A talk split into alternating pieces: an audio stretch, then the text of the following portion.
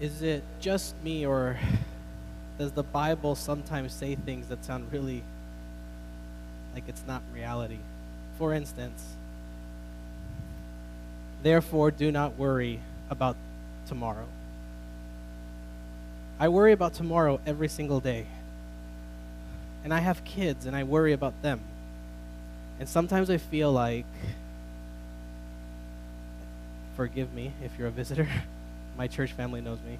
Sometimes I feel like the Bible's wrong when it says things like that. And I don't mean that in a, in a heretical way. I don't mean that in a way like I don't believe the Bible's inspired. I'm not saying that the Bible has, you know, is, uh, is not ins- God's word, God's inspired word. All I'm saying is that sometimes it doesn't fit the reality of my life. And yet, it is extremely meaningful. Amen? Let's pray as we get started.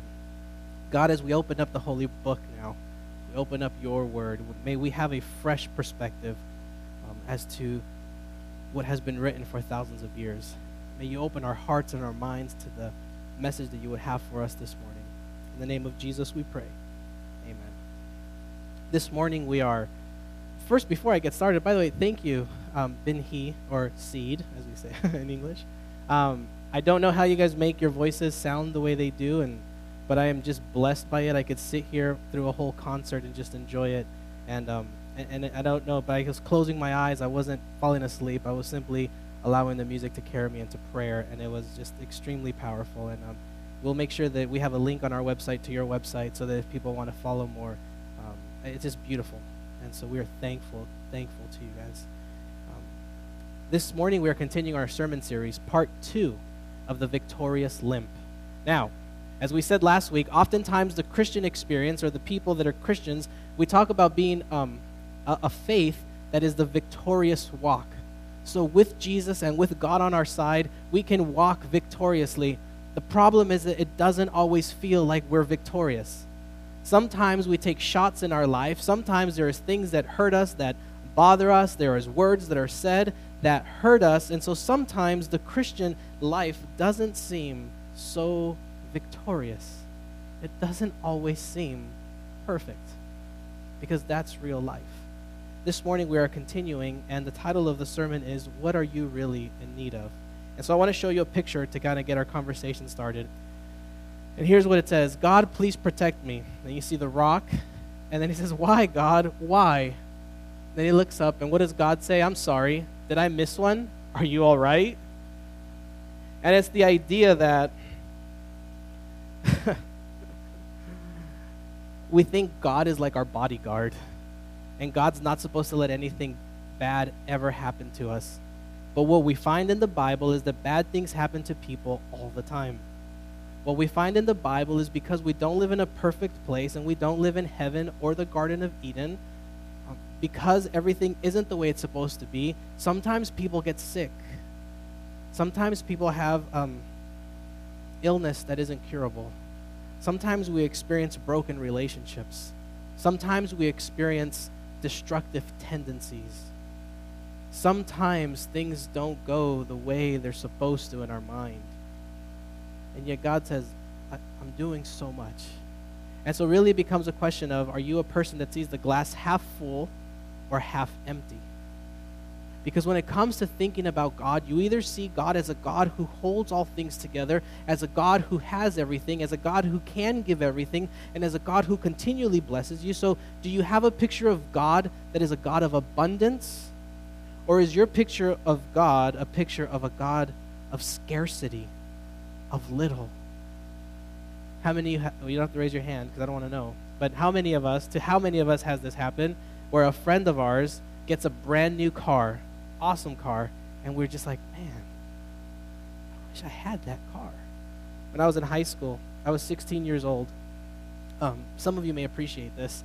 Um, I was 17 years old. My parents, we don't come from a rich family, so at 16, I didn't get a car. And at 17, I don't think I got a car.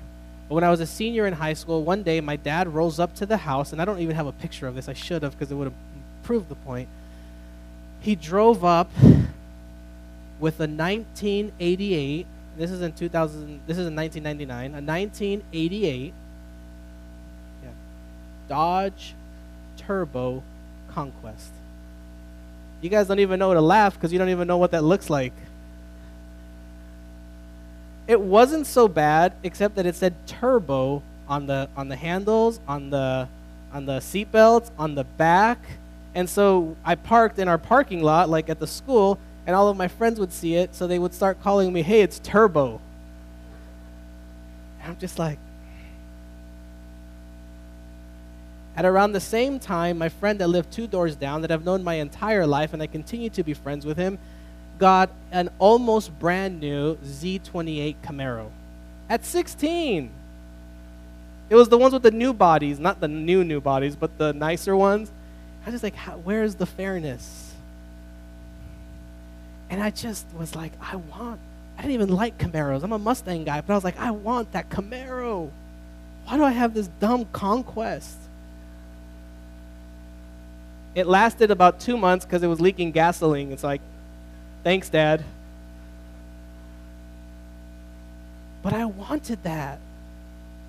In a world of Mercedes, BMWs, and Lexuses, there is want. In a world of Fortune 500 companies, big corporations, there is want. In a world where some people have houses with five bedrooms, three and a half bathrooms, a white picket fence, an acre of land, there is want. In a world of Saks Fifth Avenue, and I'm not talking about off Saks Fifth, and Nordstrom's and Bloomingdale's, there is want. This past two weeks ago, I was visiting my brother, and um, he just got a new BMW, and um, and I had to I, I had to meet him somewhere, and I've never driven a high caliber car like this, and I was driving from uh, one town into downtown Chicago, and I was driving faster and faster, and I realized, I want one. We want, and we want, and we want, because we live in a world where we are bombarded with advertisements that if you have this product, your life will be better advertisers are no longer advertising products, they are advertising happiness and completeness. I was reading about an advertiser where he says, we, We're not selling products.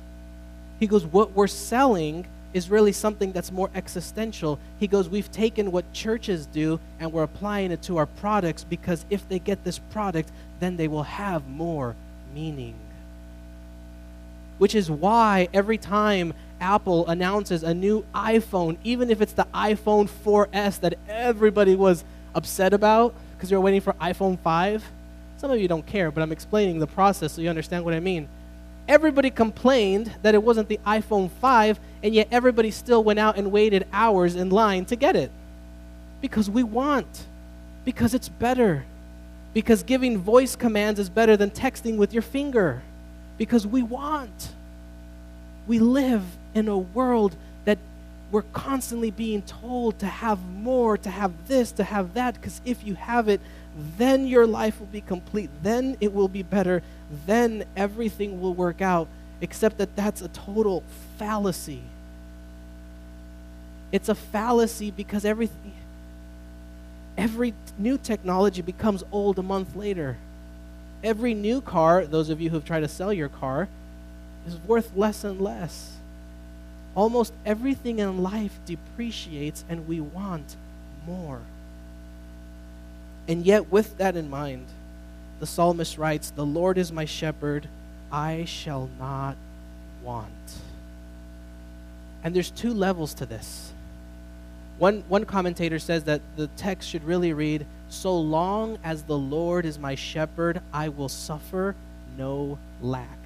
Now, that's a weird sounding phrase as long as I trust God, I will have what I need. Now, some of you may be thinking, oh, but there's a whole lot more that I could possibly use. I could really go from renting to owning a house. That would make things better.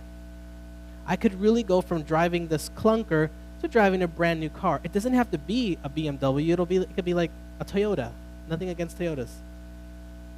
But we think that if we if we just go from this place in our lives to the next next place, then things are going to get better. As soon as I get this promotion, as soon as I get this raise, as soon as I, as soon as I, and what happens is we go through our entire life wanting the next thing because we believe that then our life will be better. And what happens is we look back and we realize we've lived our entire life. And the psalmist says, As long as the Lord is your shepherd, you shall suffer no lack. So there's that side of it. And then there's just the human side of, I want I want, I want, and we all want different things. For me, it may be one thing. For you, it may be something completely different. But I would say that for the most part, we're constantly desiring and wanting more. And so I want to read a text in Deuteronomy. So I just want to share with you, like, as I was working on this message, um, what we do here is I have like outlines and passages and texts that I have for like the next three months of stuff, right? And um, you have you start with one text, and then you keep adding and adding and adding to help you illustrate and understand that first text.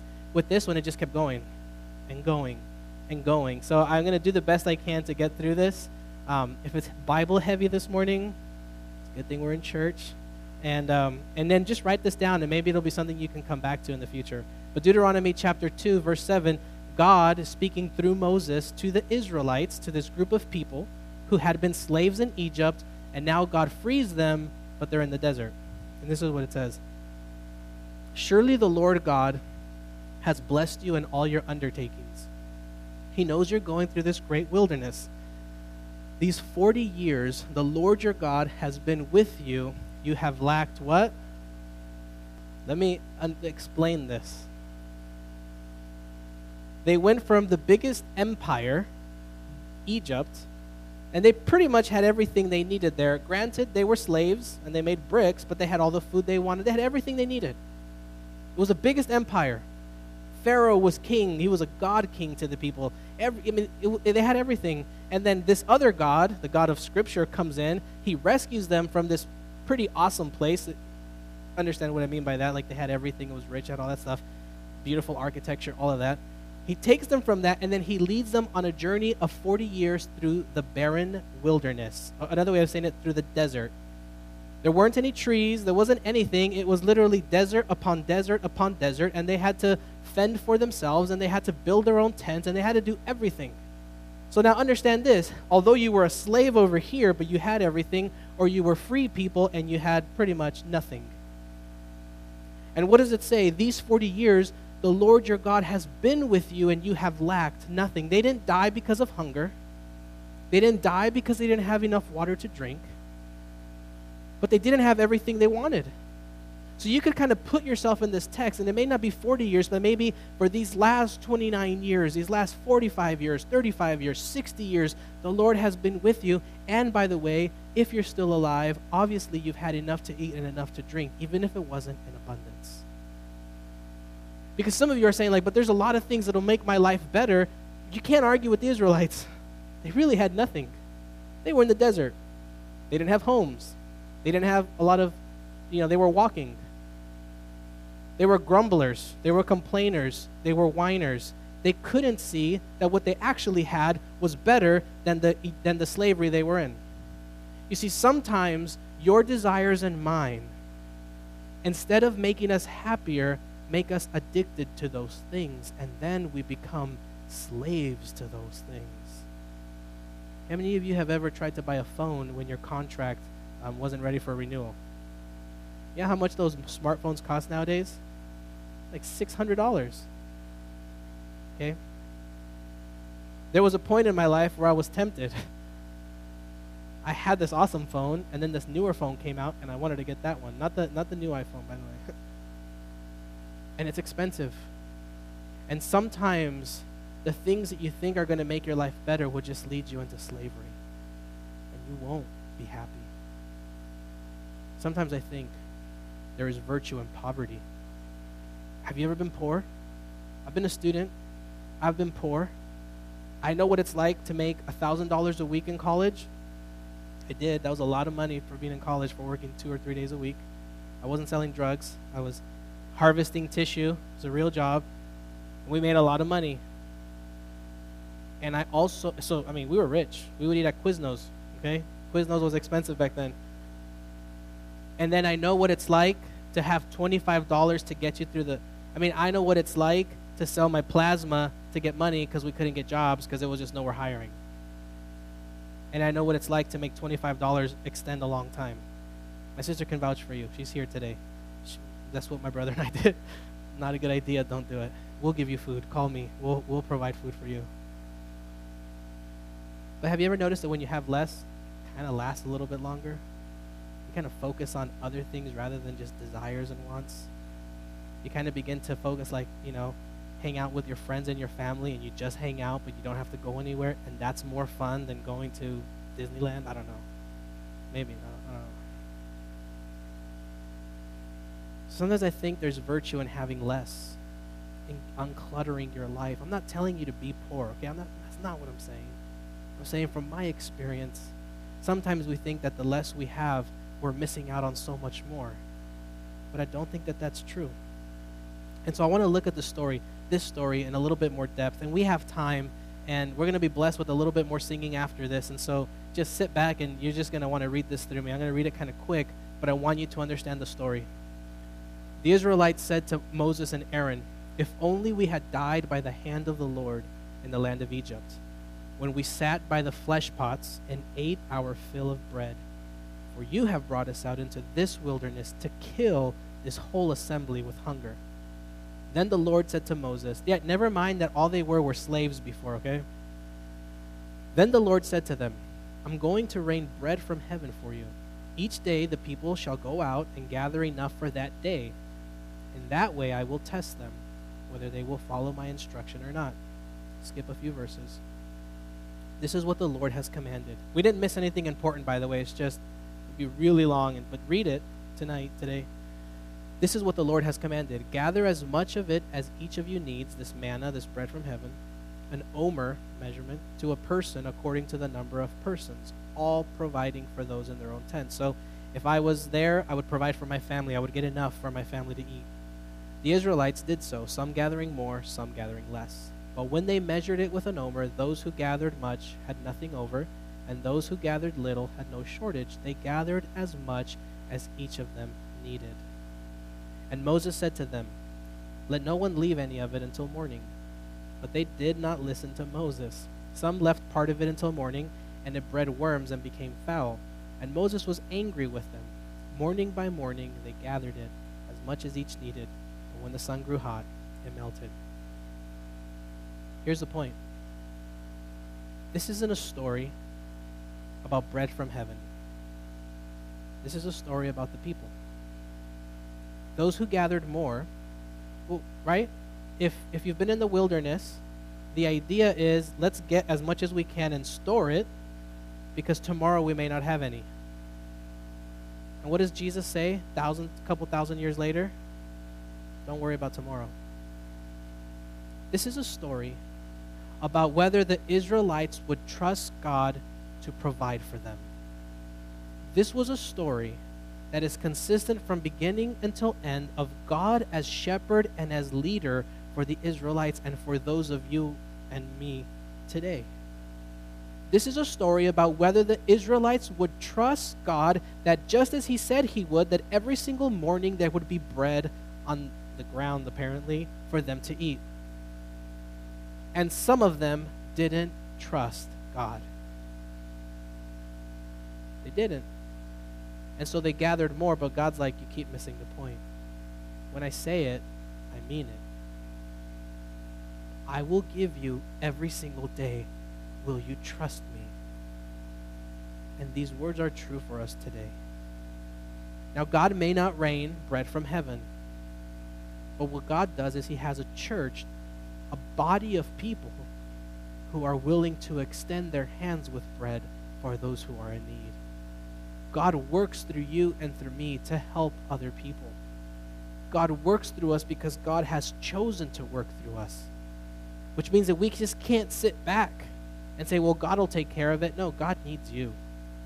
He's choosing you. He has faith that you can be a part of the solution. But here, it says that they lacked nothing. For 40 years, they had everything they needed, which is different than everything that they wanted.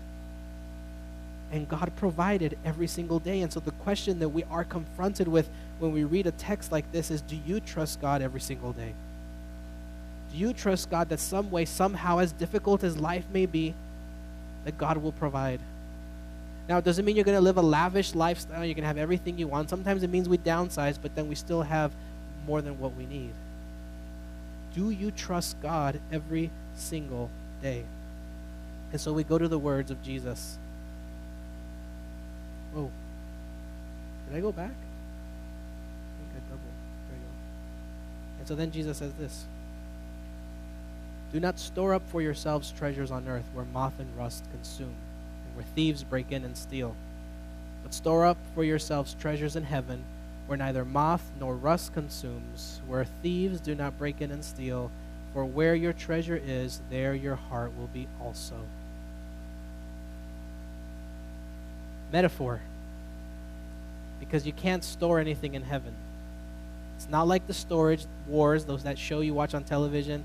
You know, it's not like, you know, you can't just go and you put, you know, your month down and you reserve a space. You can't store stuff in heaven. This is Jesus' way of saying, look, if you're if you're trying to get happiness and life out of the things in your life right here, you're going to miss it. That's not life. You're going to have stuff, but it doesn't mean that it's going to make you happy or complete. He says instead, think about who's in heaven? God. Focus on the things, perhaps it's better said this way focus on the things that will last into eternity. Focus on the things that you can take into eternity with you, which the last time I checked, you don't really get to take very much.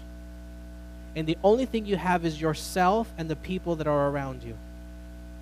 I don't know what heaven will look like. I don't think anyone does. But what we do know is that we will be there together. And perhaps the most important thing that we can do in storing our treasures in heaven is perhaps God saying, This is an issue of what do you value and what are your priorities and what is important. And for God, you are the most important thing in this world. And we should be each other's most important thing in this world, not things. So I'll give you one more story. Can I give you another story? I like technological gadgets, and um, uh, I don't spend a lot of money on the day to day stuff, but I end up spending money on gadgets. You can ask my wife. She's not in here today, she's outside with the kids. But it's true, I like it. I like gadgets, I think it's great.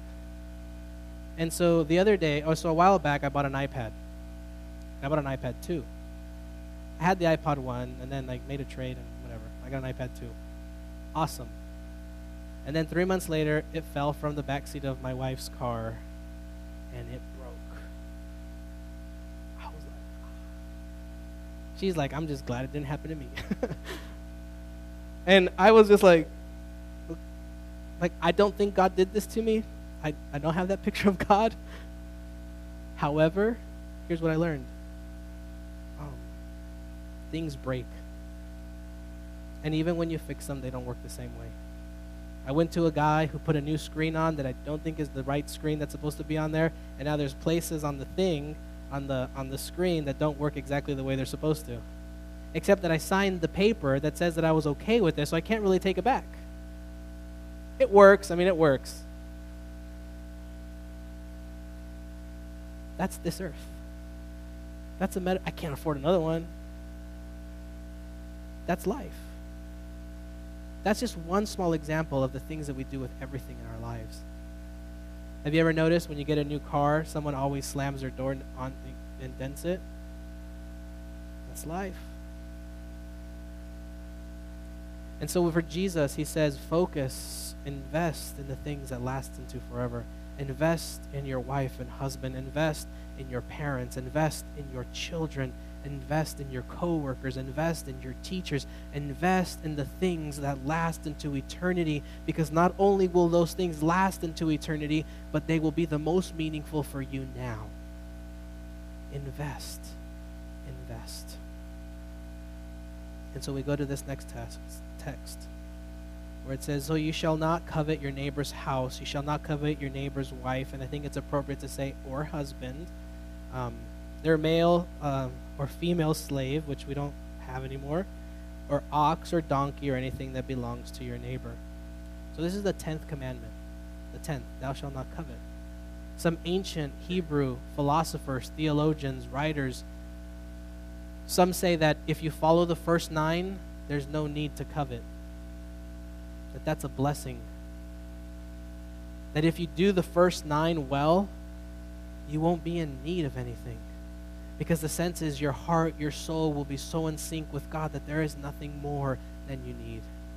Which is the question that we continually ask from this platform is is Jesus enough for you? Is God enough for you or do you want more? And that's a question you have to wrestle with yourself. Is Jesus enough for you? And we're going to skip over one passage. Oh no, this is it. This is our final one. This is what Kat read for us this morning. Thank you, Kat. It sounded awesome. I just could I could keep listening. I loved it. This is what the scriptures say. This is what Jesus says. Therefore I tell you, do not worry about your life, about what you will eat or what you will drink, about your body, what you will wear. Is not life more than food, and the body more than clothing? Look at the birds of the air. They neither sow nor reap nor gather in barns, yet your heavenly Father feeds them. Are you not of more value than they are? And can any of you, by worrying, add a single hour to your span of life? And why do you worry about clothing? Consider the lilies of the field, how they grow. They neither toil nor spin. Yet I tell you, even Solomon in all his glory was not clothed like one of these. But if God so clothes the grass of the field, which is alive today, and tomorrow is thrown into the oven, will he not much more clothe you? You of little faith. Therefore, do not worry, saying, What will we eat, or what we will drink, or what will we wear? For it is the Gentiles who, str- unbelievers at the time, okay? Non Christians for us today, who strive for these things, and indeed your heavenly Father knows that you need all of these things. But strive first for the kingdom of God and his righteousness, and all these things will be given to you as well. Strive first for the kingdom of heaven and everything you need will be given to you. If that's the thing you take away this morning, let it be that. I want, I want, I want. You're going to always want something. Jesus is God's prescription, the antidote for wanting and wanting so much more is to seek first the kingdom. And then you won't care about everything else. And what I mean by that is by physical, tangible things. You're going to care about a whole lot of other stuff if you, if you look for the kingdom of God first. You're going to care about the poor. You're going to care about the widow. You're going to care about the orphan. You're going to care about the person that is physically abused and emotionally abused. You're going to care about the people that are just trying to find their way in this world. You're going to care about a whole lot of other things if you seek the kingdom first. And it'll be a more meaningful life than you've ever lived. I know. I've never been rich, but I have my fair share of stuff that I've wanted.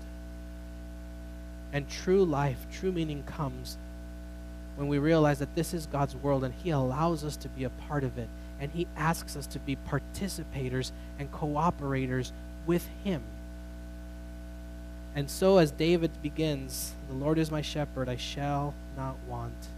We end with the words of Jesus Seek first the kingdom, and you will have everything Let's pray.